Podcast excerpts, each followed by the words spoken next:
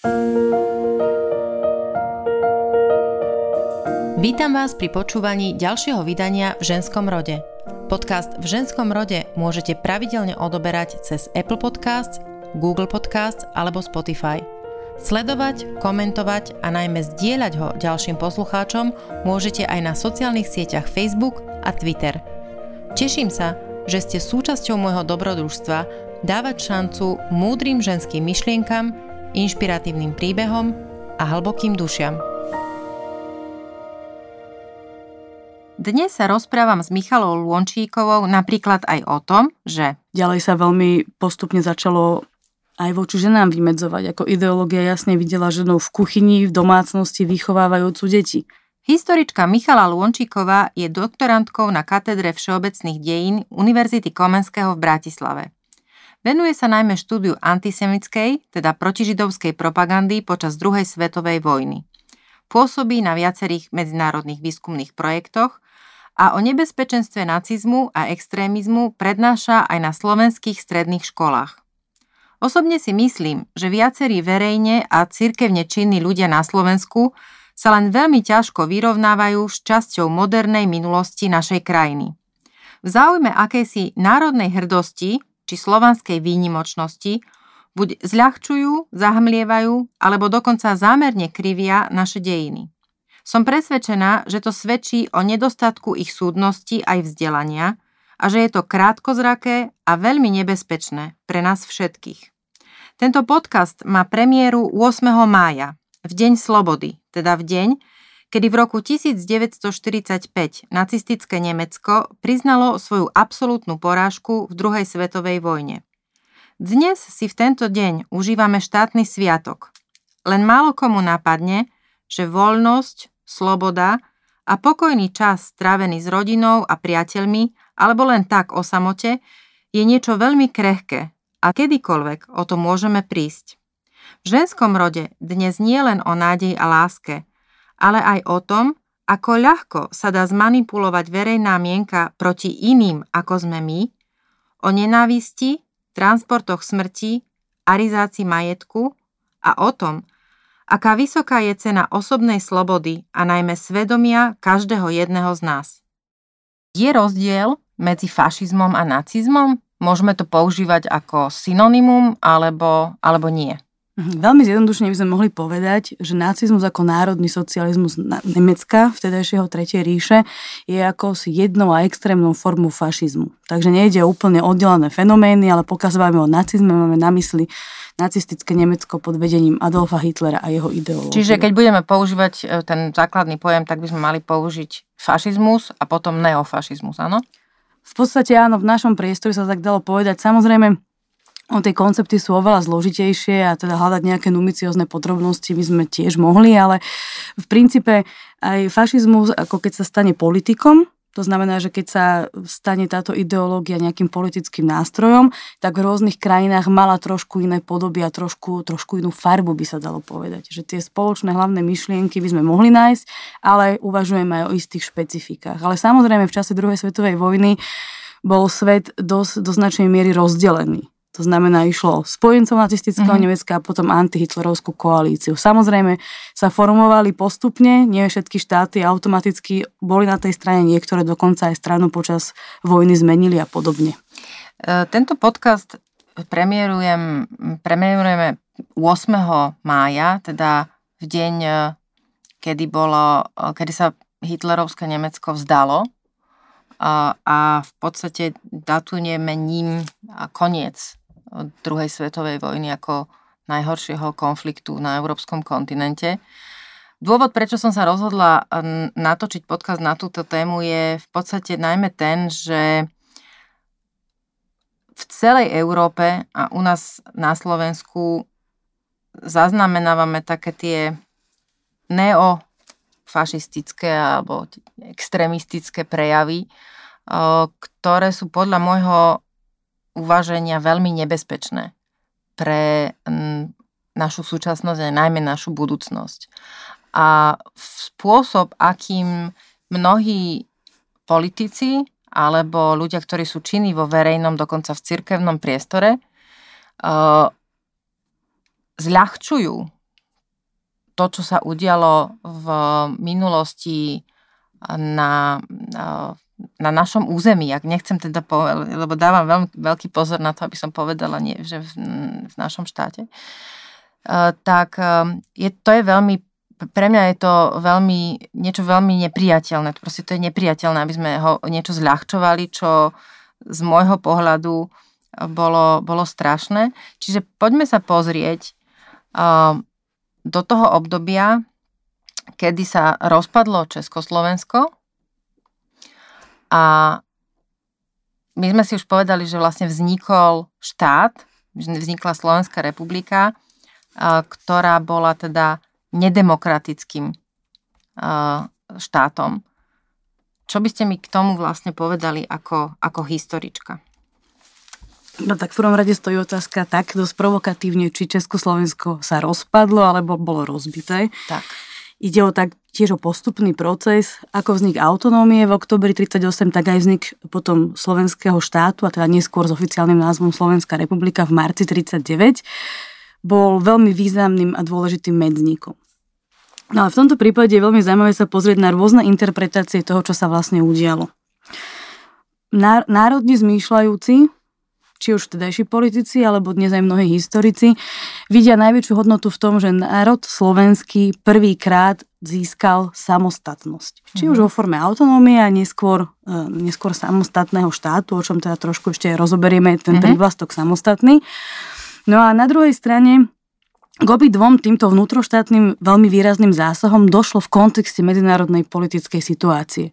To znamená, že ako náhle došlo eh, k podpísaniu Mníchovskej dohody v septembri v roku 1938, malo to priamy dopad na to, čo sa dialo vo vnútri štátu.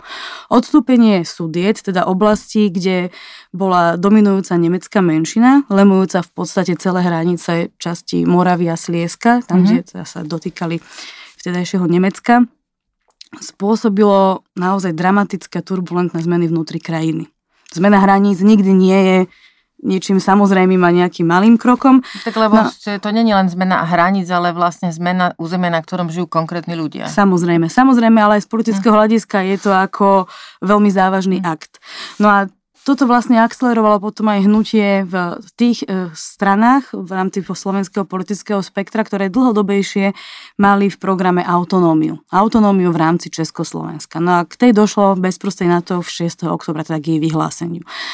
Ale rovnako celý celý tento proces, ako aj vznik štátu, sú vlastne akýmsi vedľajším produktom zámerom, zámerom nacistického Nemecka so stredoeurópskym a neskôr juhoeurópskym priestorom. Teda neodohrával sa to v nejakom váku, uh-huh. nešlo o to, ako sa aj politici Hlinkovej slovenskej ľudovej strany snažili e, interpretovať, že slovenský národ prirodzene dospel k tomuto vývoju, také tie uh-huh. národno-emancipačné snahy. Áno, Hej, je za tým veľmi, veľmi dôležitý ten medzinárodno-politický faktor. Tak o akýsi vedľajší produkt týchto udalostí. No to, to sa mne javí, že to je vlastne z môjho pohľadu taká tá manipulácia dejín, že vlastne e, zjednoduším e, tú situáciu a poviem, že vlastne áno, sme nejakou emancipáciou k niečomu došli, ale v podstate bez, toho ich, bez tých medzinárodných udalostí, ktoré boli, by možno k tomu nikdy nebolo by veľa došlo. Nikdy je možno ako prísilné povedať, ťažko odhadovať, čo by bolo keby, uh-huh. ale koncom 30 rokov nie je pravdepodobné, že by k takýmto závažným zmenám došlo. Samozrejme, že autonomizmus ako plán nebol vlastný iba Hlinkovej slovenskej ľudovej strane, napríklad Slovenská národná strana veľmi silno bojovala za dosiahnutie autonómie, dokonca sa spojili politicky v tejto otázke a podobne.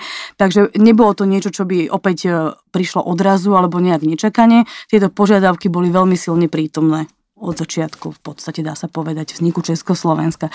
Takže určite zohralo nejakú úlohu, to nikto nepopiera, ale tvrdiť, že akýmsi prirodzeným vývojom a tisí, po tisícročnej porobe dospeli Slováci k tomuto vzniku, akože ich nejakým samotným hnacím motorom, je veľmi skresľujúci kontext, pretože Samozrejme, geopolitický priestor nikdy nie je vákuum, nikdy nie je niečo oddelené, ale sú za tým oveľa oveľa väčšie záujmy a v tomto prípade oveľa väčších hráčov v globálnom meradle. No tak bez, te, bez, toho, bez tej návštevy uh, TISA v, v Berlíne by to asi ani nebolo. Tak to už je iba konkrétny akt. Hmm. Samozrejme, nacist, nacisti tie plány mali oveľa dlhšie a tiež to nie je, že teraz si povieme, aha, vytvoríme štát. Samozrejme, že mali predstavu, akým spôsobom spravovať ten priestor. E, môžeme sa krátko zastaviť pri tom slove samostatný. Hej? Hmm. Že e, veľmi často sa to zdôrazňuje a je to také paradoxné, lebo ktorý štát potrebuje zdôrazňovať svoju samostatnosť, no ten, ktorý ju potrebuje nejakým propagandistickým spôsobom, mm-hmm. ako tak mm-hmm. doťuknúť by sme mohli povedať. Mm-hmm. V tomto nás tak symbolicky predbehli už iba Chorváti, kde vznikol satelitný štát v roku 1941 a ešte v názve mali to slovo nezávislý, ako oficiálny názov toho útvaru toto slovo obsahoval. No ale v skutočnosti Veľmi skoro po vzniku štátu došlo k podpísaniu zmluvy o ochrannom pomere, v ktorom sa predstaviteľa slovenského štátu zaviazali spolupracovať s Treťou ríšou, či už z hľadiska medzinárodno-politického, hospodárskeho a podobne. A po roku 1940 po známych rokovaniach v Salzburgu, ktoré sa uskutočnili, vlastne začína aj priamy zásah do vnútornej politiky štátu a to formou e, poradcov, nacistických mhm. poradcov, mm-hmm. ktorí boli dosadení na všetky dôležité rezorty Hej, takže mali pomáhať, mali radiť. Je to veľmi priamy, priamy akt, ktorý ovplyvňuje vnútornú politiku. To znamená, že samostatnosť bola veľmi jasne regulovaná, veľmi jasne bola podriadená nacistickému Nemecku.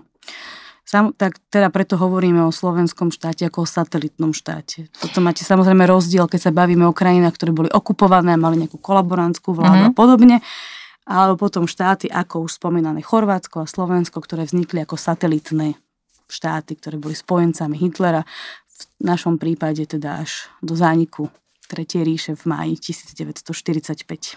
Keď e, niektorí politici teraz hovoria o tom, že vlastne e, Tiso bol ten, ktorý nás zachránil a ktorý vlastne zachránil Slovákov a stále zdôrazňujú a po, používajú e, to slovo a všetky, všetky vlastne mm, tie adjektíva okolo toho, že bez neho by to nebolo išlo a bez toho, aby sa tu nebol urobil ten samostatný štát, by sme vlastne neprežili. E, je to pravda?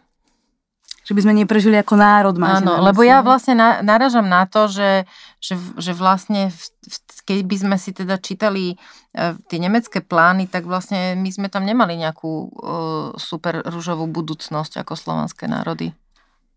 Áno, teraz tak spájame dve veci. Myslím, že ako to zrozumiteľne sformulovať. Uh, takto.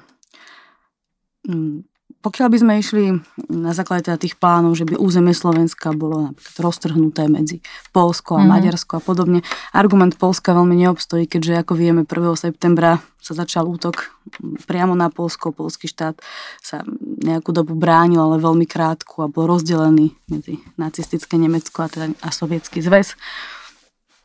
Ale hm,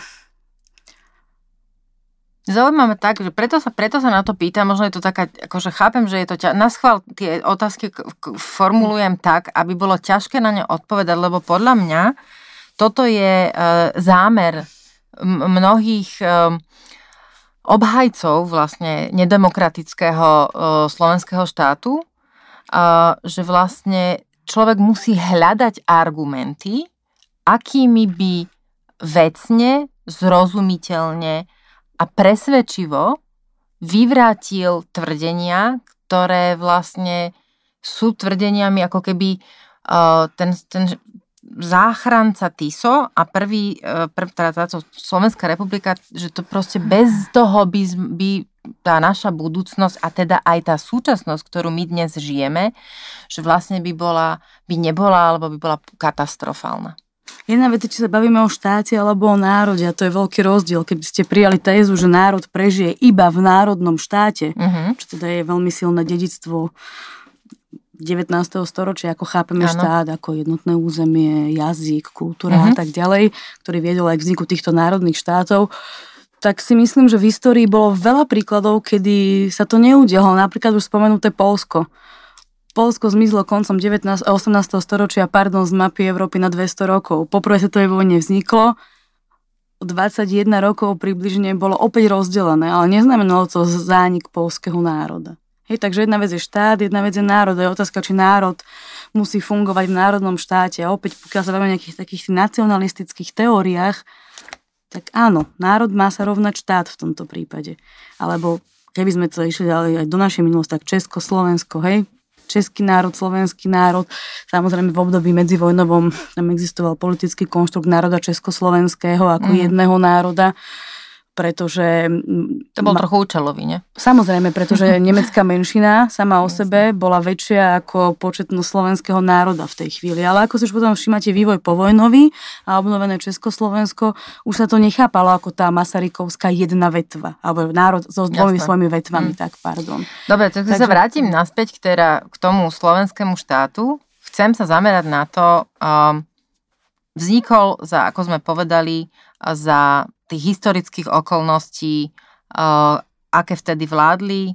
Hitler, stretnutie najprv so Sidorom, ktorý teda tú um, nezávislosť um, viac menej neodmietal, ale to vyhlásenie uh, urobiť tak, ako, ako to si to Nemci predstavovali, odmietnúť, uh, odmietnúť uh, urobil. Uh, takže potom vlastne prišlo rokovanie s Tisom, ktorý tiež ne, nebol úplne presvedčený, že to urobí ešte z Berlína, vrátil sa teda na Slovensko a uh, 14. teda začal poviem to tak, no smiešne začal existovať teda slovenský vznikol, štát, vznikol slovenský štát. Áno. Prečo ho považujeme vo všeobecnosti, alebo teda všeobecne sa považuje za nedemokratický a na, napriek tomu existuje veľká časť, e, alebo teda signifikantne sa um, zväčšujúca časť ľudí, ktorí začínajú hovoriť, že to nie je pravda a dokonca teda odvíjajú um, mnoho súčasných vecí od toho, čo sa dialo vtedy v tom 39. Tak Prečo teda hovorím o tom, že to nie, nebol demokratický štát? Tak začneme týmto, že prečo nebol demokratický a potom prečo sa na neho niekto odvolával, lebo tie sú trošku rozdielne otázky. Mm-hmm. Závisí to od toho, čo je pre vás najväčšou hodnotou. Pokiaľ je pre vás hodnotou demokracia Áno. a chcete ako hľadať nejaké korenie štátnosti súčasnej Slovenskej republiky v slovenskom štáte, tak je to problém veľmi problematické. Pokiaľ je pre vás najvyššou hodnotou národ a národný štát, tak reálne prvý so svojimi hranicami vznikol v hm. roku 1939. Takže ide o, o tú otázku, hej, ako, si ju, mm-hmm. ako si ju položíme. Čo je pre nás dôležité. Čo je pre nás dôležité, presne tak. Ale teda pokiaľ by som ja osobne ako občan sa teda hlásim k demokracii a chcem hľadať nejaké paralely s tým, čo je demokratické, tak slovenský štát nepovažujem ja za prijaveho nástupcu, a Slovenskú súčasnú republiku uh-huh. štátu z roku 1939 až 45. Pretože veľmi často sa otázka prenasledovania vzťahuje iba na židovskú komunitu, uh-huh. sa mhm. vyťahujú otázky holokaustu a toho, čo sa dialo so Židmi. Samozrejme je to tragické vyústenie politiky antisemitizmu, ktorá mala svoj priebeh, mala svoj postupný proces a vyústila až do deportácií v roku 1942 a potom e, k ich obnoveniu už pod nacistickou okupačnou správou v roku 1944. Neznamenalo to však, že Židia by boli jedinou skupinou, ktorá pocítila ťarchu tohto režimu. Samozrejme to bola skupina, ktorá bola jasne definovaná zákonom, o tom sa budeme ešte mhm. rozprávať, mm-hmm. že je tam akože istý rozdiel, ale rozhodne by som sa nerada púšťala do porovnávania hodnoty obetí a podobne, ale rada by som zdôraznila to, že eh, Hlinková slovenská ľudová strana ešte v období autonómie dokázala zjednotiť, kvázi zjednotiť v úvozovkách povedané eh, politické strany. Mm-hmm. To znamená, zjednotiť že... alebo, alebo nás, ako zjednotiť eh, dobrovoľne alebo na silu, to Presne je otázka. Tak, tak. Oficiálne sa to deklarovalo ako dobrovoľné zjednotenie. Samozrejme, že strany, ktoré stali v opozícii s ideológiou HSLS, teda štandardnej konzervatívne národno a kresťanské orientovanej strany boli zakázané. Napríklad komunisti, sociálni demokrati, liberálne, liberálne orientované strany, rovnako židovské strany. No a potom existovali v tomto spektre aj strany ako napríklad už spomínaná Slovenská národná strana, ktorá jasne sa napríklad v bode autonómie s nimi zhodovala, mali podpísaný spolu manifest a tým ponúkli tzv. dobrovoľné zjednotenie. V praxi to však znamenalo, že už k prvým voľbám v decembri v roku 1938, teda ešte sa bavíme o autonómii mm-hmm. slovenskej krajiny, sa pristupovalo s jednotnou kandidátkou, ktorá fungovala v podstate plebiscitným hlasovaním o tom, či chceme slobodné Slovensko alebo nie a vyjadrením súhlasu sa hlasovala za kandidátov, ktorí tam boli spísaní. Takže v podstate veľmi rýchlo sa im podarilo formať režim jednej strany. No a keď máte jednu stranu, tak máte jedného jasného riaditeľa, ktorý udáva chod krajiny po všetkých smeroch. A tam vlastne ale už žiadne ďalšie voľny, voľby predsa neboli. Nie. Hej, teda mali byť, ale jednoducho neboli a vlastne oni s tým jedným mandátom potom vlastne až do konca vojny fungovali aj naďalej pro forma, nie? Lebo to teda až Áno, existovala, nebola. existovala jedna štátostrana, mm. Hlinková slovenská ľudová strana, ktorá práve v čase autonómie začala ešte používať prílasok strana Slovenskej národnej jednoty toto vyjadrenie. Ešte existovali, samozrejme, fun- pôsobili zástupcovia menšinových stran maďarskej a nemeckej, ale teda veľmi rýchlo sa to takto akože... Komunisti sa mali od čoho inšpirovať potom, nie? To, bol ten, to bolo také, trošku mi to pripomína ten jednotný front, tam boli tiež kandidátky. Vláda jednej, jednej strany, totalitný režim, ako, tak tam tie analogie sú podobné, hmm. ale samozrejme kontexty a dôvody, alebo to ideologické zdôvodňovanie je Tak určite iné. áno, len hovorím, že ten, nechcem, nechcem to nejako dehonestovať ani e, robiť nejakú amatérskú historičku zo seba, ale hovorím, že keď... E, má niečo slúžiť e, nejakému zámeru, tak si to vedia vlastne tí, ktorí uh, tu, to, to jedlo pripravujú, tak to vedia urobiť veľmi, no, tak aby to no, sedelo. Samozrejme, ale pokračovalo to ďalej. Napríklad, uh, hoci sa režim deklaroval ako kresťanský, uh-huh. tak taktiež nebolo ako slobodne možné vykonávať akokoľvek vierovýznanie. Boli povolené iba štyri veľké kresťanské cirkvy, ostatné boli označené za sekty a ich činnosť bola zakázaná. Ďalej sa veľmi postupne začalo aj voči ženám vymedzovať. Ako ideológia jasne videla ženu v kuchyni, v domácnosti, vychovávajúcu deti. To znamená, Kde sa to že písalo? Bol... Kde sa to písalo? Uh-huh, alebo teda, že čím to bolo určené, tak? Tak samozrejme, e, boli prijaté rôzne zákony, ktoré sa uh-huh. týkali, ktoré sa z toho... To ma zaujíma, lebo toto neviem. Do otázky, neviem, e, interrupcií a, a tak uh-huh. ďalej, a tak ďalej. Proste e, napríklad ženy, ktoré, ktorých manžel pracoval a bol zarábajúci a pôsobili v nejakej verejnejšej alebo štátnej mm-hmm. funkcii, tá štátnej, samozrejme sa bavíme o 30 rokoch, ano, takže chápem. postavenie ženy bolo celkovo iné, ale pokiaľ jej muž bol zarábajúci, mohla byť vylúčená zo zamestnania, pretože o ňu bolo postarané, ona sa mm-hmm. má starať o rodinu a tak ďalej a tak ďalej. Takže veľa, veľa, veľa podobných hm, osudov a situácií zdieľajú ľudia, ktorí nemali ani rasovo iný pôvod, ako si predstavoval režim, dokonca existoval politický internačný tábor v Ilave. V tomto ide o veľmi podobný systém, ako vytvorili nacisti v Dachau. Vlastne to bol prvý koncentračný tábor, ktorý v nacistickom Nemecku vznikol. Dnes máme takú tendenciu si pod koncentračnými tábormi predstavovať iba plynové komory a to, čo prišlo potom, ale mm-hmm. koncentračné tábory v skutočnosti boli rôzne. Znamená, niektoré boli pracovné, niektoré boli internačné, ako spomínaný Dachau, kde sa ocitli mnohí politickí oponenti. Nemuseli iba o ľudí nevyhnutne židovského pôvodu, ale proste mm-hmm. odporcov režimu. A veľmi podobný tábor fungoval v Ilave, vznikol už v roku 1939 a mohli sa v ňom ocitnúť ľudia, ktorí boli politickými predstaviteľmi režimu označení za potenciálnu hrozbu, mohli byť internovaní na dobu troch mesiacov bez toho, aby došlo k nejakému súdnemu procesu. A existujú viaceré výpovede ľudí, ktorí sa tam ocitli. Napríklad, myslím si, že pomerne známy spisovateľ Elo Šándor strávil nejaký čas v, tom, v Ilave, napísal o tom po vojne. A nedávno, pred pár rokmi, naša kolegyňa Marina Závacká, historička z Historického ústavu Akadémie vied, narazila na svedectvo ženy, ktorá, e, ženy Márie Janšákovej, ktorá bola dokonca manželkou prvého republikového ministra a veľmi skoro po vojne spísala teda to, čo sa jej dialo v Ilave, pretože potom, ako bola prepustená ešte v období slovenského štátu, tak musela podpísať, že nebude o tom rozprávať. Mala to zakázané informovať o tom, čo sa deje, pretože teda by jej hrozil ďalší dialo? trest. Tak v prvom rade sa tam vyskytli ľudia, ktorí, ktorí nevedeli prečo. Mm-hmm. Z povrchného vonkajšieho, toho prvého pohľadu by sa mohlo, by si mohli predstavovať, že a Slovenka, katolíčka, že bude automaticky prolodackého zmýšľania.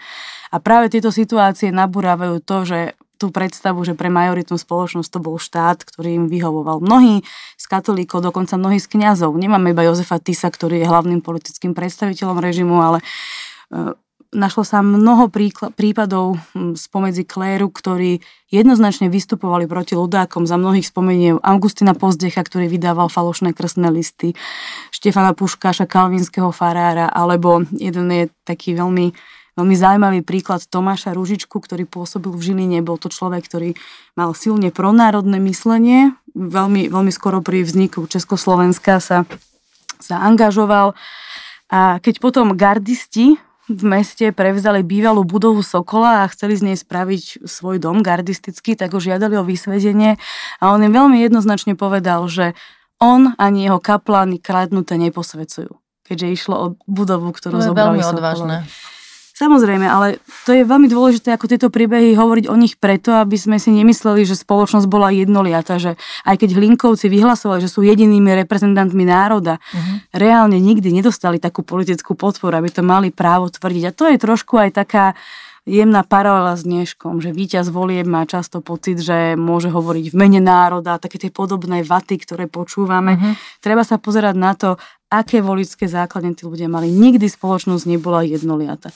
A v tom slovenskom štáte bolo naozaj veľmi silno vidno, kto, kto, kto benefituje z režimu, ako to vyzerá. Keď sa budeme baviť ďalej o židoch a o arizácii ich majetku, teda prevodu židovského majetku do rúk nežidovských majiteľov, tak eh, veľmi silno to zasahovala strana, zasahovala eh, Hlinková garda, ten, kto mal záujemcovia sa odporúčali, písali sa proste listy či je to vhodný kandidát, nie je to vhodný kandidát a členstvo v strane, či už toho konkrétneho žiadateľa alebo niekoho z jeho rodiny, podporovať hnutia pred rokom 38 bolo naozaj argumentom, ktorý mohol zavážiť. Takže bol to režim, v ktorom si boli rovní, ale boli si rovnejší. Takže naozaj demokratický charakter by sme tam veľmi ťažko hľadali.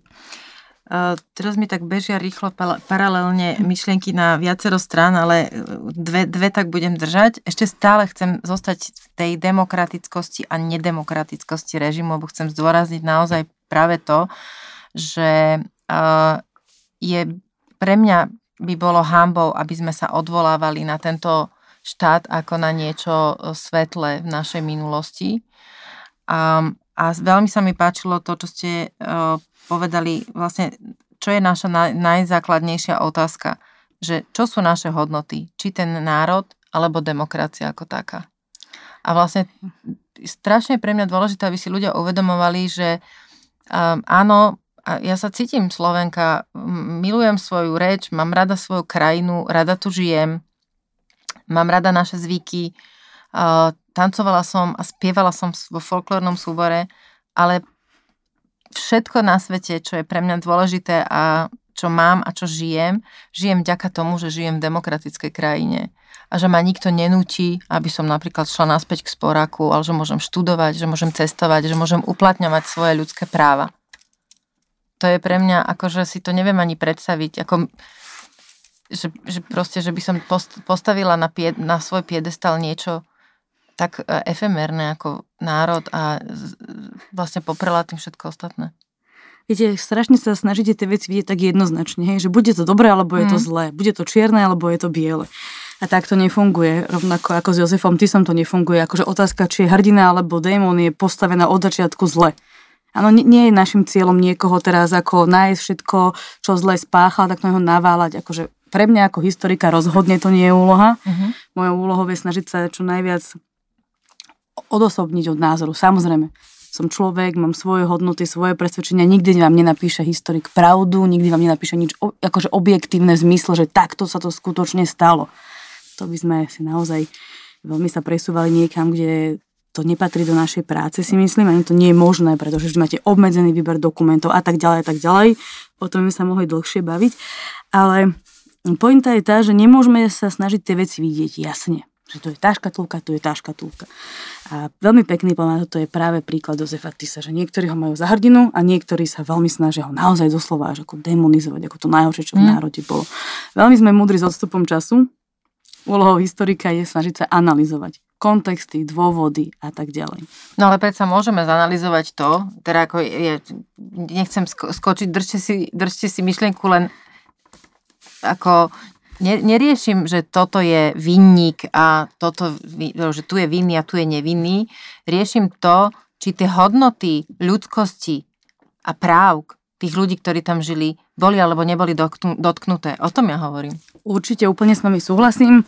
Opäť vráťme sa k tomu, uh-huh. kto ten režim naozaj stelesnil, lebo doplním, že Jozef Tiso nebol len prezidentom, naozaj v jeho osobe sa spájali viaceré funkcie, bol predsedom v tej chvíli strany Hlinkovej Slovenskej ľudovej strany od roku 42 mal možnosť využívať titul vodca, čo ustanovoval zákon o HSLS v tej chvíli. Bol najvyšším veliteľom Hlinkovej gardy, a slovenskej armády a tak ďalej a tak ďalej. Takže nešlo len o ten prezidentský mandát, ale naozaj, keď sa bavíme o tom, kto ten režim stelesňoval, do, do tejto miery bol to Jozef Tiso. Ale čo sa týka jeho, tak samozrejme, že jeho pozícia je veľmi mm, tak variovaná tým, že bol kňaz, čo pre vtedajšiu dominantne veriacu katolickú spoločnosť bolo veľmi dôležitým znakom. A ako oddeliť politika od kňaza, alebo že v akej chvíli ako vystupuje, je opäť hm, trošku zložitejšie.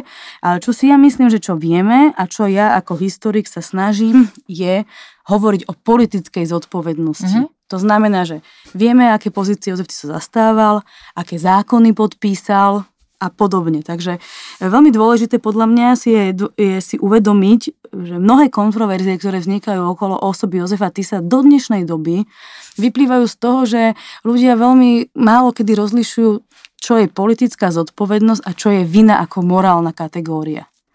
Super a je, že idete do týchto tém úplne bez toho, aby som sa pýtala otázku, tak poďme. No ale to s tým presne súvisí, áno, áno, samozrejme. Áno, áno. Jeden z takých e, obranných e, narratívov, čo sa týka Jozefa Tisa, je napríklad e, tvrdenie, že Jozef Tiso nepodpísal židovský kódex. To je to známe vládne nariadenie, áno, mám kde sú vlastne... Sebou a nie je tam jeho Áno, z roku 41, kde sú vlastne zhrnuté dovtedy dovtedy vychádzajúce zákony, išlo najväčšiu právnu normu, ktorá vôbec vyšla v období slovenského štátu. Samotné tvrdenie, že kódex nepodpísal, je pravda. Ale tí, ktorí sa snažia ho obrániť, tak e, tento akt zvyknú argumentovať ako, ako nejaký, o, nejakú formu odporu alebo nesúhlasu, povedzme, to je asi korektnejšie ako mhm. odporu. Mm-hmm. Lenže opäť, keď sa na to pozrieme zo stránky vtedajšieho politického systému. Židovský kódex vyšiel ako vládne nariadenie, nie ako zákon. A prezident mal povinnosť podpisovať zákony, nie vládne nariadenia. Vôbec nespadlo do jeho kompetencie.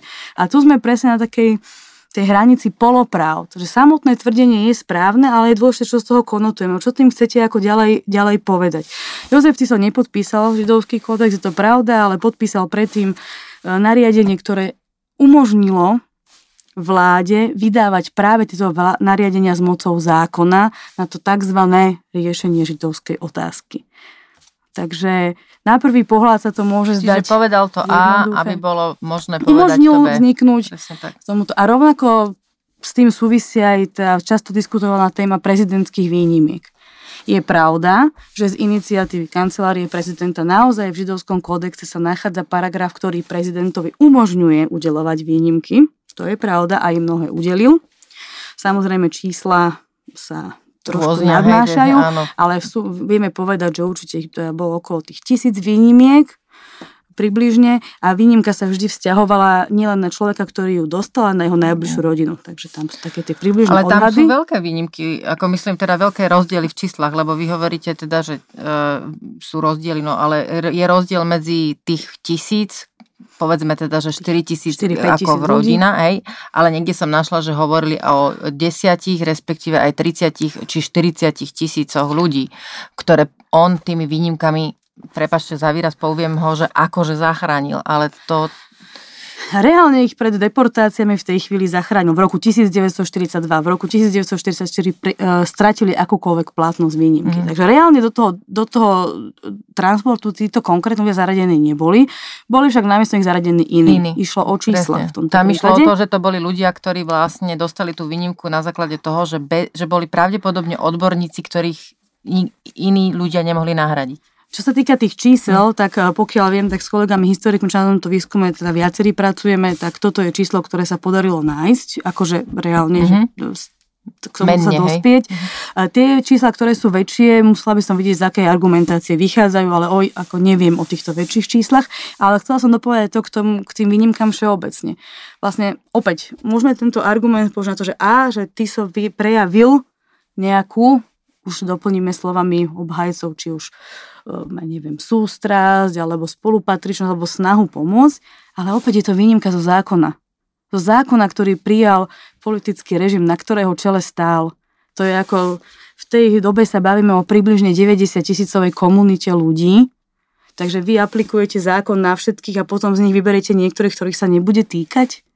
Ako tie otázky vždy musia stáť e, v takom väčšom, ako komplexnejšom myslení, pretože kontext nepustí. Takže je pravda, že udeloval výnimku, ale opäť musíme si uvedomiť z čoho a za akých podmienok. Ja by som chcela len uh, citovať z tohto slovenského zákonníka, ktorý um, bol vydaný teda v septembri 1941 a, a prečítam je to do, dokopy 270, e, ak si to dobre pamätám, áno, 270 e, paragrafov a prečítam niektoré um, časti z neho. Uh, pre mňa to čítať bolo strašidelné. Ja musím povedať, že ja som ne, nečakala teda, že ma to tak da, zasiahne, ale v podstate začína všeobecnými ustanoveniami, uh, kde vymedzuje pojmy, Paragraf 1. Za Žida podľa tohto nariadenia sa bez ohľadu na pohlavie poklada po A. Kto pochádza najmenej od troch podľa rasy židovských starých rodičov. Po B. Židovský miešanec, ktorý pochádza od dvoch podľa rasy židovských starých rodičov. A tak ďalej, a tak ďalej. Ďalej máte tu časti o evidencii, o označení, teda že Židia sú povinní nosiť židovské označenie, podrobnosti o tvare označenia a spôsobe nosenia, ako aj všeobecné výnimky po dohode s rezortne príslušným ministrom určí minister vnútra vyhláškou v úradných novinách. Obmedzenia ohľadom manželstva a mimo manželského pohlavného styku. Neviem si predstaviť, že na takéto niečo vyjde zákon. Paragraf 9 zakazuje sa uzavrieť manželstvo medzi Židom, Židovkou a nežidovkou alebo nežidom a medzi Židom, Židovkou a židovskou miešankou alebo miešancom. Kto vedome uzavrie manželstvo proti zákazu v oceku 1, potresce sa pre prečin väzením do troch rokov a stratou úradu a práva volebného. Ďalší citát. Vylúčenie z volebného práva a z verejnoprávnych funkcií Paragraf 12. Židia nemajú volebné právo a nie sú voliteľní do snemu Slovenskej republiky ani do orgánov verejnoprávnych korporácií. Hlava 5. Nespôsobilosť k verejným službám. Paragraf 15. Žid nesmie byť zamestnaný v službách štátu, taktiež v službách verejnoprávnych korporácií a verejných ustanovizní vôbec – počítajúc do toho aj nositeľov verejnoprávneho poistenia, a to ani ich alebo nimi spravovaných alebo dotovaných ústavov, podnikov, fondov a zariadení. Hlava 6. Nespôsobilosť k verejnému notárstvu, advokácii a civilnému inžinierstvu. Paragraf 16. Žid nemôže byť verejným notárom, advokátom, civilným inžinierom, Paragraf 18. Židia nemôžu vykonávať lekárskú a zverolekárskú prax. Paragraf 20. Žid nemôže vykonávať lekárnickú prax. Nesmie byť majiteľom ani spolumajiteľom alebo koncesionárom či spolukoncesionárom verejnej lekárne s právom reálnym, radikovaným alebo osobným toto by som akože mohla pokračovať. Sú tu časti, kde sa píše o štátnych bezpečnostných orgánoch, ktoré môžu kedykoľvek previesť u Židov osobnú prehliadku, a to aj bez písomného príkazu úradu alebo súdu.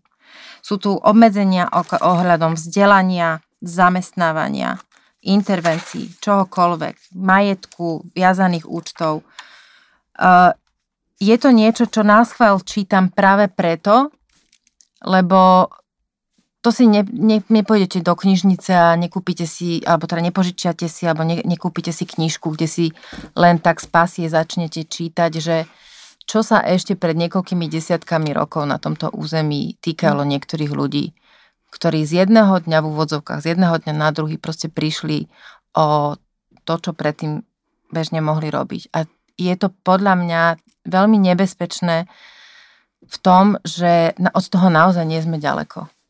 Hm. Zajímavé, že ste nespomenuli také veci ako vlastniť udicu a bicykel a fotoaparát a podobne.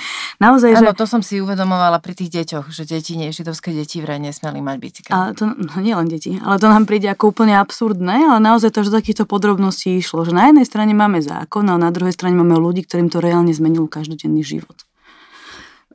Ale čo je dôležité podľa mňa, aby nevznikol dojem, že židovský kódex je nejaká prvá právna norma. Samozrejme, že nie, hovoríme o roku 1941. Uh-huh. De facto ide aj o druhú definíciu žida. Prvá bola prijatá veľmi krátko po vzniku slovenského štátu. To znamená, že bola pripravovaná už predtým a tá vychádzala najmä z náboženského hľadiska a čiastočne z pôvodu. V tejto chvíli hovoríme už o rasovej definícii mm-hmm. žida. To znamená, že sa dotkla aj takých ľudí, ktorí v živote v židovstve vychovávaní neboli, ani o tom nemuseli vedieť. To je jedna vec. Mm-hmm. Druhá vec. V tomto období, alebo aj v hist- ako historický vývoj predtým, antisemitizmus nebol niečo, čo by prišlo v 30 rokoch. Fenomén samozrejme samo o sebe ani nepríde, ale ako tie nálady v spoločnosti napätí medzi Židmi a nežidmi existovalo. Ale veľký rozdiel v, s e, obdobím, o ktorom sa bavíme, je to, že antisemitizmus nebol nejakou okrajovou alebo nejakou náladou spoločnosti, ale stal sa politickým nástrojom. To znamená, že presne niekto môže prejavovať nenávisť k Židom, ale v právnom a demokratickom štáte to funguje tak, že pokiaľ je ohrozené právo menšiny, tak existujú represívne zložky, ktoré budú konať. Štát a bude chrániť. Ale v tomto prípade no. štát toto všetko sám legalizoval. Ako ste tu čítali tie jednotlivé úrivky, to bolo legálne. Samozrejme, napríklad spomínaní lekári, bolo to tak, ale situácia reálna v krajine bola, že lekárov bolo málo a väčšina bola naozaj malý židovský pôvod. Takže došlo k situáciám, kedy na Slovensku boli okresy, kde nebola lekárska starostlivosť a tým pádom niektorí židovskí lekári dostali výnimky. Nemuseli už prezidentské výnimky, výnimky malo právo udelovať aj mm, malé ministerstva mm. napríklad. Hej. Takže to je. A ešte, uh, čo sa týka hm, antisemitizmu, alebo teda toho politického antisemitizmu v zmysle, kedy sa stáva politickým nástrojom, tak opäť dôležitá je tá postupnosť. To znamená, že tie zákony nevyšli v jeden deň všetky. Židovský kódex je akýmsi zhrnutím toho, čo už aj predtým vyšlo a plus ako dopracovaním. To znamená, že tie jednotlivé obmedzenia išli postupne politických, občianských a v konečnom dôsledku, keď sa budeme baviť o deportáciách v roku 42 až ľudských práv. Ale tá postupnosť je dôležitá. Tak keď si predstavíte snehovú gulu, ktorú pustíte z kopca. Na začiatku je malinká, nikomu neublíži, nikoho nezničí ale postupne ako sa valí dole z kopca, tak sa to nabaluje, nabaluje a na konci má takú silu, že naozaj môže až metaforicky povedané rozmliaždiť. A táto postupnosť je veľmi dôležitá z psychologického hľadiska aj vo vzťahu k majoritnému obyvateľstvu. Viete, že keď to začne postupne, tak potom vás až tak neprekvapí, že to graduje. Už sa ako človek na to nejakým spôsobom zvykne. To je to varenie žaby? Konf... Presne tak, môže to byť aj to varenie žaby, že samozrejme, že žaba, ktorá sa teda môžem to asi vysvetliť, že žaba, ktorá je v studenej vode a začnete ju postupne prihrievať, si ani nevšimne, že sa uvarí v porovnaní s tou, ktorú hodíte priamo do viacej vody. Ten princíp je, áno, je to veľmi podobné prirovnanie, ale toto je veľmi dôležité aj z hľadiska propagandy, potom akým spôsobom No, to sa fungoval. chcem presne dobre, že ste povedali, teraz to slovo vyprva. Uh, v čom vlastne, alebo ako, ako, to, ako to začalo a v čom vlastne bol ten, ten obrovský úspech tej štátnej propagandy. Lebo keď si to zoberieme tak, ja, ja sa teda dú, trúfam si povedať, uh, spomenuli ste to aj vy na začiatku, že vlastne neboli, neboli takí všetci, všetci. To proste nebola homogénna spoločnosť, ktorá uh, žila s touto um, stranou a s týmto ideovým zameraním a stotožňovala sa s ním uh, bez výnimky. Jednoducho bol, bolo tu veľa ľudí, ktorí sa nestotožňovali, neverili, dokonca išli aj viac alebo menej proti tomu režimu.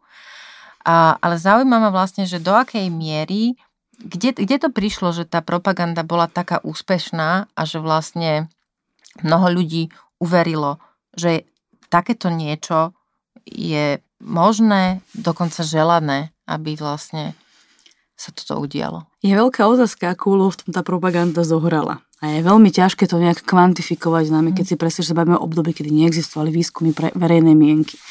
Takže či bola až taká úspešná, by som ja ako mm-hmm, historik až okay. tak úplne jednoznačne povedať nevedela, ale určite zohrala dôležitú úlohu v tom, že tých ľudí tak privykávala. Ten, no. Taká tá ritualizácia alebo rutinizácia je taká jedna teória, ktorá veľmi pekne na to zapadá. Že ako keby veľakrát opakované veci vám, sa vám zdajú už kvázi normálne. Hej.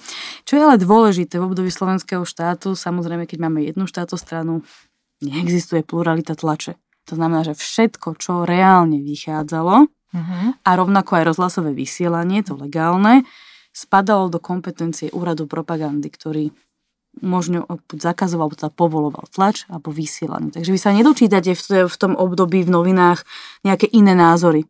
Nebolo to možné.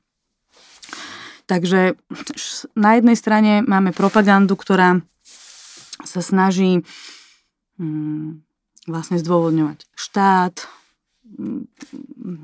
proste tá pozitívna stránka toho, mm-hmm. že neprestavujeme si propagandu ako niečo iba stále útočné. To tak nemusí byť. Proste také obhaj, také obhajujúce, hej, a tie vykresľujúce, vykresľujúce tie áno. krásne veci, matka. Ja som inak videla pred, teraz neviem koľko rokov to je dozadu, uh, tú vynikajúcu výstavu v Slovenskej národnej galérii. Z môjho pohľadu bola výborná v tom, že má uh, mne predstavila veci, ktorých som si predtým buď nie, že buď nebola vedomá, alebo jednoducho niektoré kontexty som nevnímala tak, ako mi uh, to, to ukázali.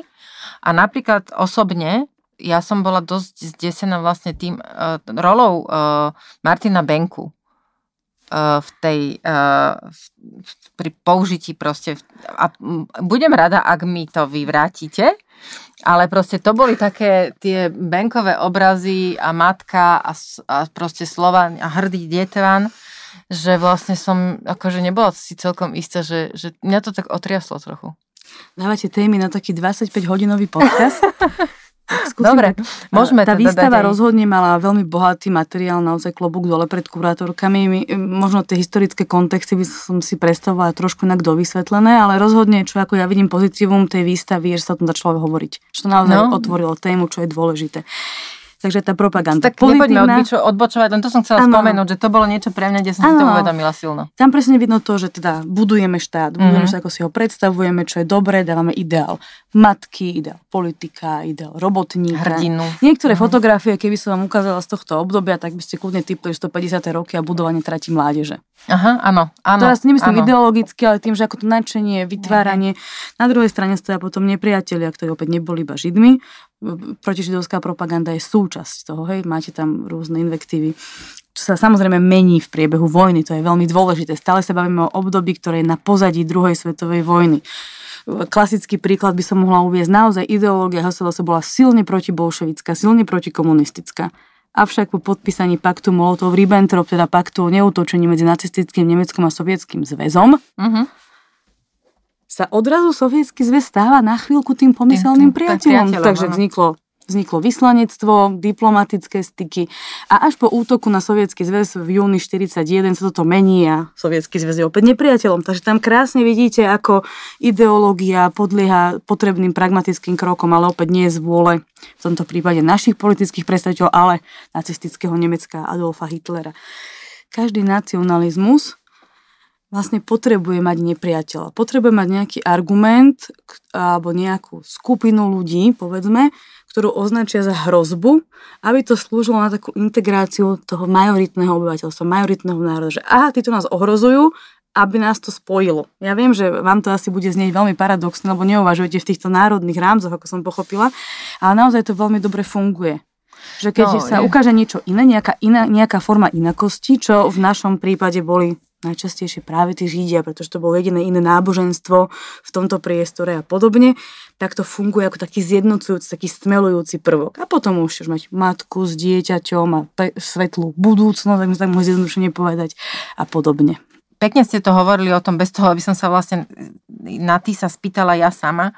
Uh, asi to je otázka samozrejme uh, historikov aj, aj veľkej časti spoločnosti, že teda Tiso je ten, ktorý je veľmi kontroverzná postava, ale povedzme to teda tak, že bez, bez neho, ako ste to povedali, bol reprezentantom a bez neho by pravdepodobne množstvo tých najhorších vecí asi nebolo, nie? Mm, my sa bavíme viac o funkcii. Ako... No tak myslím, akože bez, Bo... bez toho reprezentanta toho štátu, ktorý to nejakým spôsobom posvetí, no on, on mal to prípade... šťastie i nešťastie, že teda bol tam a, a bol on tým menom, ktorá, ktoré zaplňalo tú funkciu. Tak sa to formuluje ako nenahraditeľnosť jeho osoby, hej, ale ako určite mal rôzne aspekty, ktoré boli dôležité, najmä z môjho hľadiska naozaj umocnené kňažstvom, a autoritou medzi ľuďmi, medzi mnohými ľuďmi naozaj, pretože Jozef Tiso e, dlhodobo pôsobil v politike, v, v, Čes, v prvej časere dokonca chvíľku bol aj ministrom, takže nebol ani v, na politickej scéne neznámy a už vôbec nie pre ľud. Celý čas e, počas toho, ako vykonával prezidentský úrad, mal stále faru v Bánovce nad Bebravou, kde slúžil omše. Takže hovorím, že to ako tá inklúzia týchto dvoch, respektíve troch ešte Jozefa Tisa ako človeka samotného, je tak prepletená, že Čiže si to myslím, osob, že to veľmi osobné, politické aj cirkevné bolo v jednom. No ja nie, trúfate si to oddeliť? Viete, no nie, ako nie, to nie, oddeliť? uh, nie, práve či, či prezident slúžiaci omšu ako kňaz koná, ako prezident ako kňaz. V tej chvíli vykonáva liturgiu cirkvi, ale on stále je ako verejným činiteľom. Presne tak. Takže toto je veľmi, ale zároveň pôsobenie kňazov v politike nebol samozrejme jediným ani v slovenskej vtedajšej politike a nebol jediný ani v širšom kontexte, keď si pozrieme napríklad paralelu s Antonom Korošcom, to bol veľmi významný slovinský politik, rovnako bol kňazom a tak ďalej, akože tých príkladov je viac, nebolo to netradičné. Vyplývalo to aj z toho, že encyklika Rerum Novarum toto umožnila. Umožnila kňazom sa politicky ako aktivizovať. Takže nebolo to naozaj v tomto období až tak netradičné, ale Jozef Tiso sa stal prezidentom. Ako sa stal najvyšším predstaviteľom štátu a potom to sme tak ako naznačili tie viaceré veci, ktoré z toho vyplývajú. V januári 1942 padlo vo Vanze rozhodnutie medzi poprednými nacistickými predstaviteľmi o vykonaní toho tzv. riešenia židovskej otázky. Znamená priemyselného zabíjania už v plynových komorách. A vlastne vzhľadom na to, je to zo Slovenska rýchlo, je to 25. marca v roku 1942 už odišiel reálne prvý transport, prebiehali v tejto tzv. prvej vlne až do, roku, až do oktobra 1942 a týkali sa takmer 58 tisíc ľudí, čo, sú, čo je z 90 tisícovej komunity, takmer tie dve tretiny. E, otázka, že či, že aký je ten iniciačný moment, či pri stretnutí s Hitlerom slovenskí pre, reprezentanti ponúkli, že sa Hitler vypýtal, nie je úplne jasné z dokumentov. Vieme však povedať to, že nemecký vyslanec e, na Slovensku Ludin písal do Nemecka, že do nacistického Nemecka, že si myslí, že s deportáciami zo Slovenska nebude problém. A Slovensko skutočne bolo jednou z krajín, ktoré tú prvú vlnu deportácií uskutočnila doslova z vlastných zdrojov. To znamená, mali ju na starosti politickí reprezentanti a jednotlivé ako štátne orgány. To znamená rozmenené na drobné, možno trochu cynicky povedané, ale dobytčie vagóny, v ktorých boli deportované, zabezpečovalo ministerstvo, ostro vykonávali gardisti, nejaké ďalšie žandárske jednotky, súpisy na okresoch vykonávali úradníci, ktorí pôsobili na úradoch a podobne. Nemci v tomto prípade mali takú poradnú funkciu, ako som už spomínala, boli dosadení poradcovia, takisto e, bola zaplnená aj funkcia poradcu pre to riešenie židovskej otázky, ktorým bol na Slovensku Dieter Vyslicen a neskôr Alois Brunner. Otázka Maďarska v tomto prípade e, Maďarsko v roku 1942 odmietlo deportovať Židov. A ako vieme, následky to nemalo, pretože v tej chvíli nacisti potreb- nemali dostatočnú silu na to, aby mohli nejak oni zasiahnuť, v tomto prípade to vynútiť. Tam došlo k deportáciám až v roku 1944 a súviselo to už ale s tým, že už bolo teda Maďarsko okupované, okupované v tej chvíli. A toto práve sa týka trošku aj toho slovenského príbehu, teda pokiaľ sa bavíme o politickej zodpovednosti, je to prvá vlna deportácií, druhá bola obnovená v roku 1944 po Slovenskom národnom povstaní, kedy bola zavolaná, zavolané nacistické okupačné vojska, ktoré mali potlačiť povstanie a súčasťou potlačenia národného povstania malo byť aj to tzv. konečnej židovskej otázky. Vtedy došlo aj k obnoveniu deportácií, ale už sa diali pod taktovkou nacistického Nemecka, teda na to povolaného Aloisa Brunera. E, niektorí hovoria, že vlastne o, tie prvé transporty zo Slovenska, že teda však oni nemohli vedieť, že ako skončia. Aj oni, myslím teda, že tí úradníci a politici, ktorí rozhodovali, že vlastne však to nevedeli, že čo sa stane. Ale to je podľa mňa veľmi chabá argumentácia. No, dnes sme múdrejší spätne, keď vieme záver príbehu, samozrejme, keď vieme, ako ten proces, ako fungoval, do čoho až vyústil. E, povedať však tvrdenie, že ich poslali do plynových komôr je naozaj nekorektné. No to Ale... ja nehovorím teraz, ja som hovorila niečo úplne iné. Ja som predsa povedala, že je to nefér, akože obhajovať, keď niekde pošlem svojich občanov a neviem, to je jedno, že neviem, kde ich posielam, ale akože niekde naložím ich do dobytčích vagónov a pošlem ich niekam, no just keby mali prežiť v nejakom gulagu kopaním e, kolajníc, e, železnice z mesta A do mesta B, tak na to podľa mňa nemá morálne právo. Presne ste skočili do toho, čo som chcela povedať, ale veľmi ako týmto smerom je to ťahané.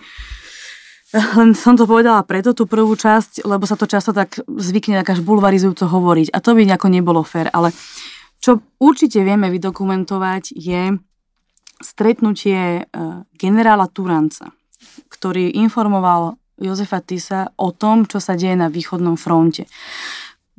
Keďže slovenská armáda e, bola súčasťou útoku na sovietský zväz od roku 1941, mhm.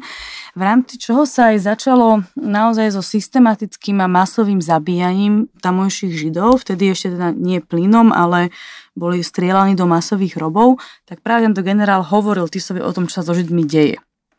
Na druhej strane, deportácia znamenala okrem iného aj to, čo bolo tiež ako legalizované retroaktívne, ale bolo, ako náhle opustili Židia zo Slovenska územie krajiny, prekročili štátnu hranicu, stratili štátne občianstvo automaticky.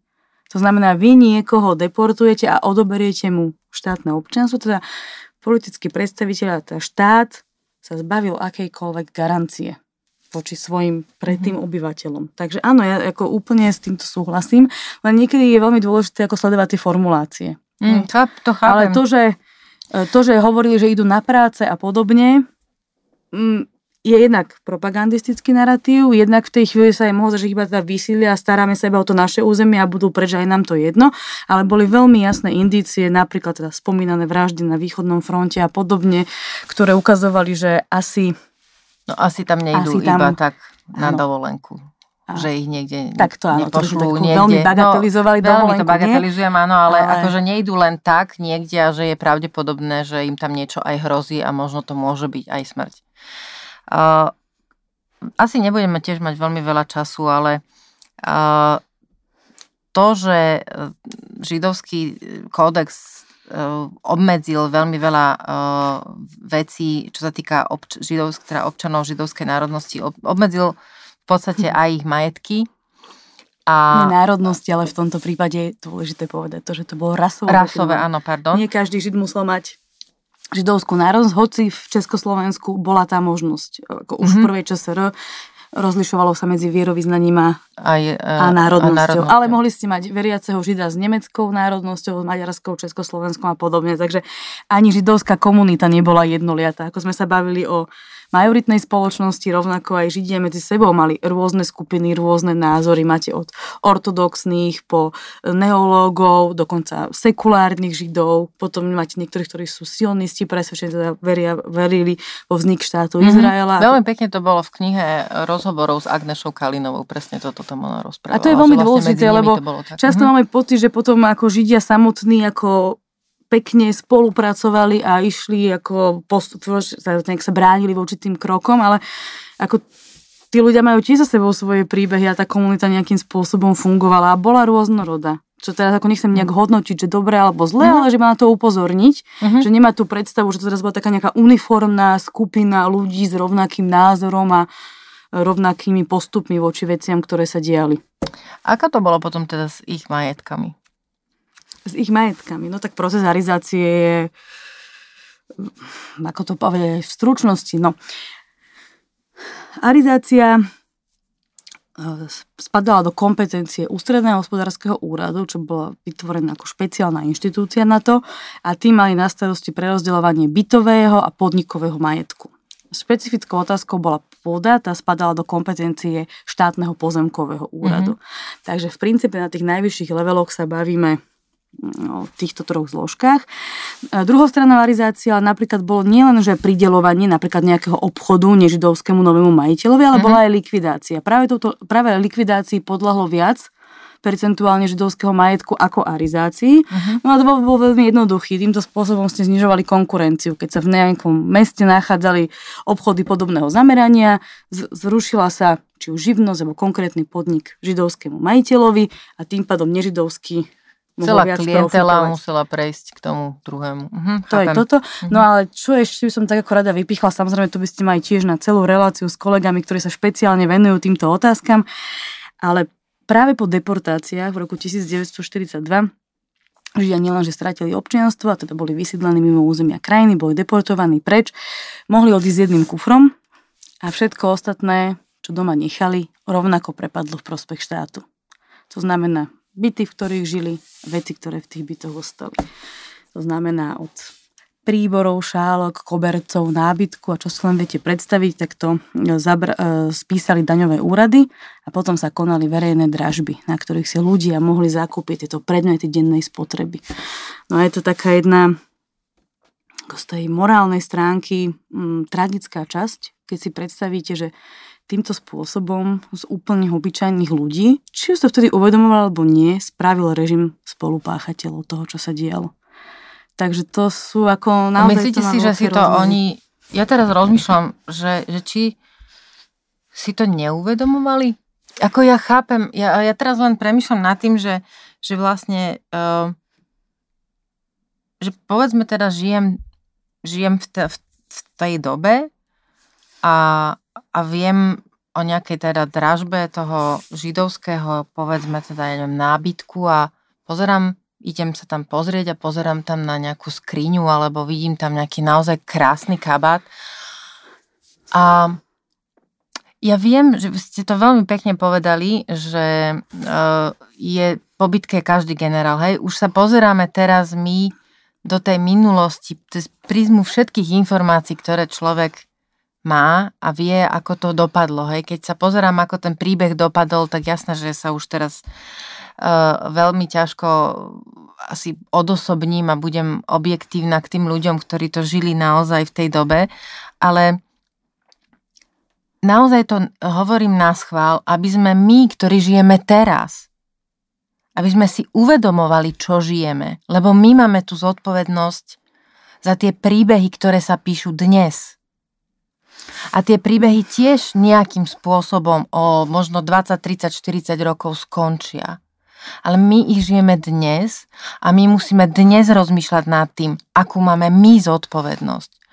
A ak by som ja mala niekde prísť, tak sa musím pozerať na to, aký príbeh je za tým. Samozrejme, ale musíte si uvedomiť trošku ten kontext, že antisemitizmus nebol iba ideológiou HSLS. On iba veľmi šikovne použil a urobil nástroj politicky z toho, čo v tej spoločnosti existovalo. Či sa nám to páči alebo nie, zjednodušene povedané, hovoriť o antisemitizme v stredoevropskom priestore je ako nosiť drevo do lesa, žiaľ, ako v, v tom čase a v tom stave spoločnosti. Na druhej strane je potrebné si uvedomiť, že naozaj viera zohrávala dôležitejšiu úlohu ako v dnešnej spoločnosti. Dominantne bolo obyvateľstvo katolícke, čím samozrejme nebudem vešať celú vinnosť, čo sa dialo katolickému vierovýznaniu, ale je pravdou, že e, dogma o kolektívnej vine Židov za smrť Ježiša Krista bola platnou až do druhého Vatikánskeho koncilu. Tak máme sa o 60. rokoch 20. storočia. Dávno po vojne. To znamená, že bolo veľmi bežné, že v kázniach sa objavovali napríklad v čase Veľkej noci veľmi útočné vyjadrenia voči Židom, Kristovrahom. Rozumiete, že dneska to ako naozaj vnímame úplne Áno, ja chápem. Ale na druhej strane, z hľadiska človeka, ktorý si kúpi niečo na dražbe, tak um, keď sa na to pozrieme psychologicky viac, mm on vlastne nekoná nič nelegálne. Áno, to ja ešte chápem. si kúpi a ešte aj zaplatí. Áno, Takže áno. je to Naozaj, Áno, to ja veľmi zložitý rozumiem. problém. Toto, to, akože presne, no. ja, to je, akože trošku sa to možno, e, paralela je to veľmi nadnesené, ale je to tak, ako keď idete niekde do zastavárne, teda ak sa to povie záložne, pardon, a vlastne tam si niečo kúpim, mm. hej, tiež neviem ten príbeh za tým, rozumiem tomu, ale uh, neviem, stále ma to nutí, možno hlavne preto, lebo sa teraz z môjho pohľadu teda veľmi spomínam v spoločnosti, alebo teda je čoraz zjavnejší ten neofašistický narratív. Veľmi je pre mňa dôležité, aby sme um, možno uvažovali nad tým, čo nám podsúvajú tie iné extrémistické uh, zoskupenia v zmysle stávania toho nového nepriateľa, imigrantov a proste všetkých tých iných cudzích nepriateľov, ktorí prídu a to je to, asi sa vrátim, na začiatku ste hovorili o tom, že tá, tá jedna skupina potrebuje toho nepriateľa, aby sa zomkla. To ste veľmi vysíhli naozaj, ako dnes tým pomyselným strašiakom je migrácia. Je to tak? A to je podľa mňa dôležité, preto tu musíme sedieť a toto si pripomínať. Lebo je strašne, strašne ľahké, aby sa to mohlo stať druhýkrát. Lebo my možno môžeme byť znovu tou žabou v tej vode a že si to neuvedomíme. A, a niekde proste bude raz napísané zase niečo takéhoto obludného rozmeru. Ako rada by som vám povedala, že história je učiteľkou života, ale žiaľ, staré antické príslovie ne, neplatí, ako sme sa už viackrát presvedčili, ako málo kto si vie predstaviť, že po Auschwitzi došlo k niečomu tak hroznému. Neuplynulo veľa rokov a došlo k ďalším genocídam. Nie v takom rozmere, nie takým spôsobom, v mysle, v mysle naozaj priemyselného masového vraždenia, ale nemusíme ísť tak ďaleko ani do dejín, ani od našich hraníc, aby sme sa mohli rozprávať o tom, čo sa udialo moslimským obyvateľstvom v Bosne, Presne vo tak. východnom Timore, v africkej Rwande a tak ďalej a tak ďalej. 25 rokov to bolo teraz v Rwande. Ako proste, alebo čo sa dialo v Kambodži počas vlády červených kmerov a tak ďalej a tak ďalej. Takže ako historik som žiaľ skeptik, v poučiteľnosť neverím, ale v čo verím je, že môžeme ako naozaj dvíhať varovný prst a upozorňovať na niektoré tendencie, ktoré sa dejú. A sú súvisia ako z môjho hľadiska s odklonom od demokracie a ako to, ako veľmi rýchlo sa môže že nejaká skupina bude označovaná, nemusí byť nejakým znamením zatiaľ alebo nejakým konkrétnym označením, ale postupne, že a títo, táto Sú také, také. Áno, naj, naj, najdôležitejšie podľa mňa je sa zamerať na to a učiť sa vnímať ľudí ako jednotlivcov. Viete, najväčšie, najväčšie zlo vždy narobilo to, keď sa začnú vytvárať skupiny uh-huh. a automaticky sa predpokladá, že člen tej skupiny znamená toto. Člen tejto skupiny si myslí toto a správa. Generalizácia naozaj je veľmi nebezpečná. Že my a oni. To, ale to máte rovnako, keď sa pozriete do vtedajších novín, keď bol niekto židovského pôvodu, bolo to vždy zdôraznené. Nepísalo sa už Slovákoch, nežidoch, podobne. Mm-hmm. Proste žid bol ten, hej. Alebo ako dnes sa môžeme baviť o tom, že ako sa píše o rómskej menšine. Ako píše sa tým spôsobom, že áno, keď dôjde k nejakej lúpeži alebo niečomu, tak vždy sa zdôrazní pôvod, pokiaľ ide o Róma inom prípade to nerobíme. Ako jazyk náš je veľmi nekorektný a tým pádom naozaj veľmi systematicky sa podsúva a konotuje práve to, že každý Róm rovná sa človek, ktorý zneužíva sociálne dávky, človek, ktorý žije v osade, človek, ktorý neštuduje tak ďalej. A rovnako to nie je pravda. Rozumiete? Akože mm-hmm. to, ako, a vtedy vždy aj hovorím, ja teda veľa sa venujem aj práci s mladými ľuďmi. Teraz som sa chcela že, na to opýtať, že, že chodíte učiť. Že nepozerajte sa na ľudí ako tam, kam majú patriť, do akej skupiny, ale čo urobia. Samozrejme, pokiaľ aj Rom dneska niečo ukradne, má byť vyšetrovaný, má mať pokutu, má byť odsunený, rovnako majú pre ňo platiť rovnaké pravidlá ako pre nás.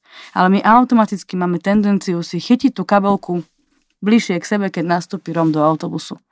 A pritom ako to, je, to, je, ako to je naozaj ako rasové predsudky máme. Z psychologického hľadiska a biologického ako predsudok a put seba záchovy je zdravý. Ale to, ako s ním narábame a ako sa pozeráme na spoločnosť, je veľmi dôležité.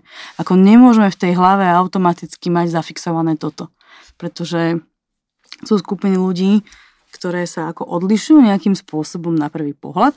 V období slovenského štátu naozaj, by sme robili takú jemnú paralelu, väčšina Židov bola ortodoxného vierovýznania, to znamená, že na východnom Slovensku ste Žida rozpoznali na prvý pohľad. Pretože nosili pajesy, nosili dlhé kabaty, muži mali prikrytú hlavu a tak ďalej. Ale neznamenalo to, že sú to rovnakí ľudia. A práve keď sme sa bavili o tej propagande, uh-huh. jedným z cieľom, s takým veľmi účinným nástrojom propagandy, bolo snažiť sa docieliť takú depersonalizáciu, individu, akože potlačiť úplne individualitu tých mm-hmm. ľudí. Hovorím, že všetci Židia boli Všetci takýto. Židia, mm-hmm. aký si Žid, tam taký Žid. Mm-hmm. A mhm. dos, dospelo to až k tomu, že samozrejme nemohli písať o vašom židovskom susedovi. to, to by nevyvolalo efekt, ktorý potrebovali. Potrebovali mať predstavu to, že za všetkým sa hľadá ten nejaký mystický, všade prítomný žid a dovedlo to až k takým paradoxom, že e, Vojtech Tucha vyhlásil, že Žid je nepriateľ slovenského národa, pretože je buď komunista alebo plutokrat. A nikomu to nemuselo ani prizvláštne. Rozumiete, ako mm. určite boli, kto nad tým premýšľali, ktorí to spochybňovali, to nepopieram, ale môže dôjsť takémuto v podstate konštatujúcemu vyhláseniu, ktorý spája dve úplne nepriateľské skupiny do jednej. Takže nešlo o susedov, kamarátov, spolužiakov, mnohí židia boli prekrstení, chodili do kostolov a podobne. Ako, je to opäť taký ako komplexnejší problém, ale prisudzovanie niekomu vlastnosti na základe toho, ako vyzerá, tak to je proste kultúrny rasizmus. Dlho som tak ako v sebe riešila, že odkedy a ako začať s deťmi o týchto veciach mm-hmm. hovoriť. Teda ja sa naozaj venujem profesíne najmä, najmä holokaustu ako takému, že to je samozrejme bez, bez kontextu to nie je možné, ale ako téma, ktorá je dosť tragická a dosť ťažká na rozprávanie. Takže v princípe sa snažím kopírovať osnovy, to znamená, že keď majú deti práve v školských osnovách obdobie druhej svetovej vojny slovenského štátu, to znamená 9. ročník a potom tretí alebo štvrtý, podľa toho, či mm-hmm. ide o bilingválne alebo štvoročné gymnázium. A, ale stala sa mi aj taká situácia, že po voľbách posledných parlamentných sa všade skloňovalo slovo fašista, nacista a tak ďalej a deti ako žijú v tomto prostredí a dneska ešte oveľa viac, keď si klikajú na telefónoch a na tabletoch od veľmi útleho veku, tak počujú tie slova, ale nerozumejú im. A došla požiadavka od mojej kamarátky, ktorá učí prvákov a druhákov, Uh-huh. Že ona im to vlastne nevie vysvetliť a nechce ich ako nejak zmiesť, že či by som sa nemohla pri s nimi porozprávať. No ja som si hovorila, že ako o takejto téme hovoriť s deťmi tak malými. Samozrejme, treba nájsť vhodné prostriedky a vhodnú formu. Vôbec sme sa nebavili o plynových komorách vraždení a podobne, aj keď som povedala, že toto všetko vyústilo až do toho, že tí ľudia naozaj ako boli zavraždení. Ale to bolo všetko. Nie, uh-huh. sme ani to nepotrebuje, ani to nie je dôležité, ale práve sme to zamerali na to, že ako sa to stane, že z nejakej spoločnosti začneme niekoho vylúčovať a že aké je to nebezpečné.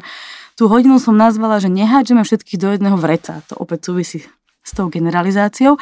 Takže ja si myslím, že keď sa deti pýtajú, uh-huh. majú dostať odpoveď od nás. Nie z internetu, ani z diskusných fór, ale keď sa bavíme o tom, že kedy o tom začať hovoriť akože viac plánovania alebo systematicky, tak si myslím, že vhodný je ten druhý stupeň, končiaci druhý stupeň a potom stredná škola. Dobre, a čo má, uh, ja mám, povedzme teda, ja mám troch synov, ako má rodič odpovedať na otázky svojich detí? Alebo čo má rodič robiť?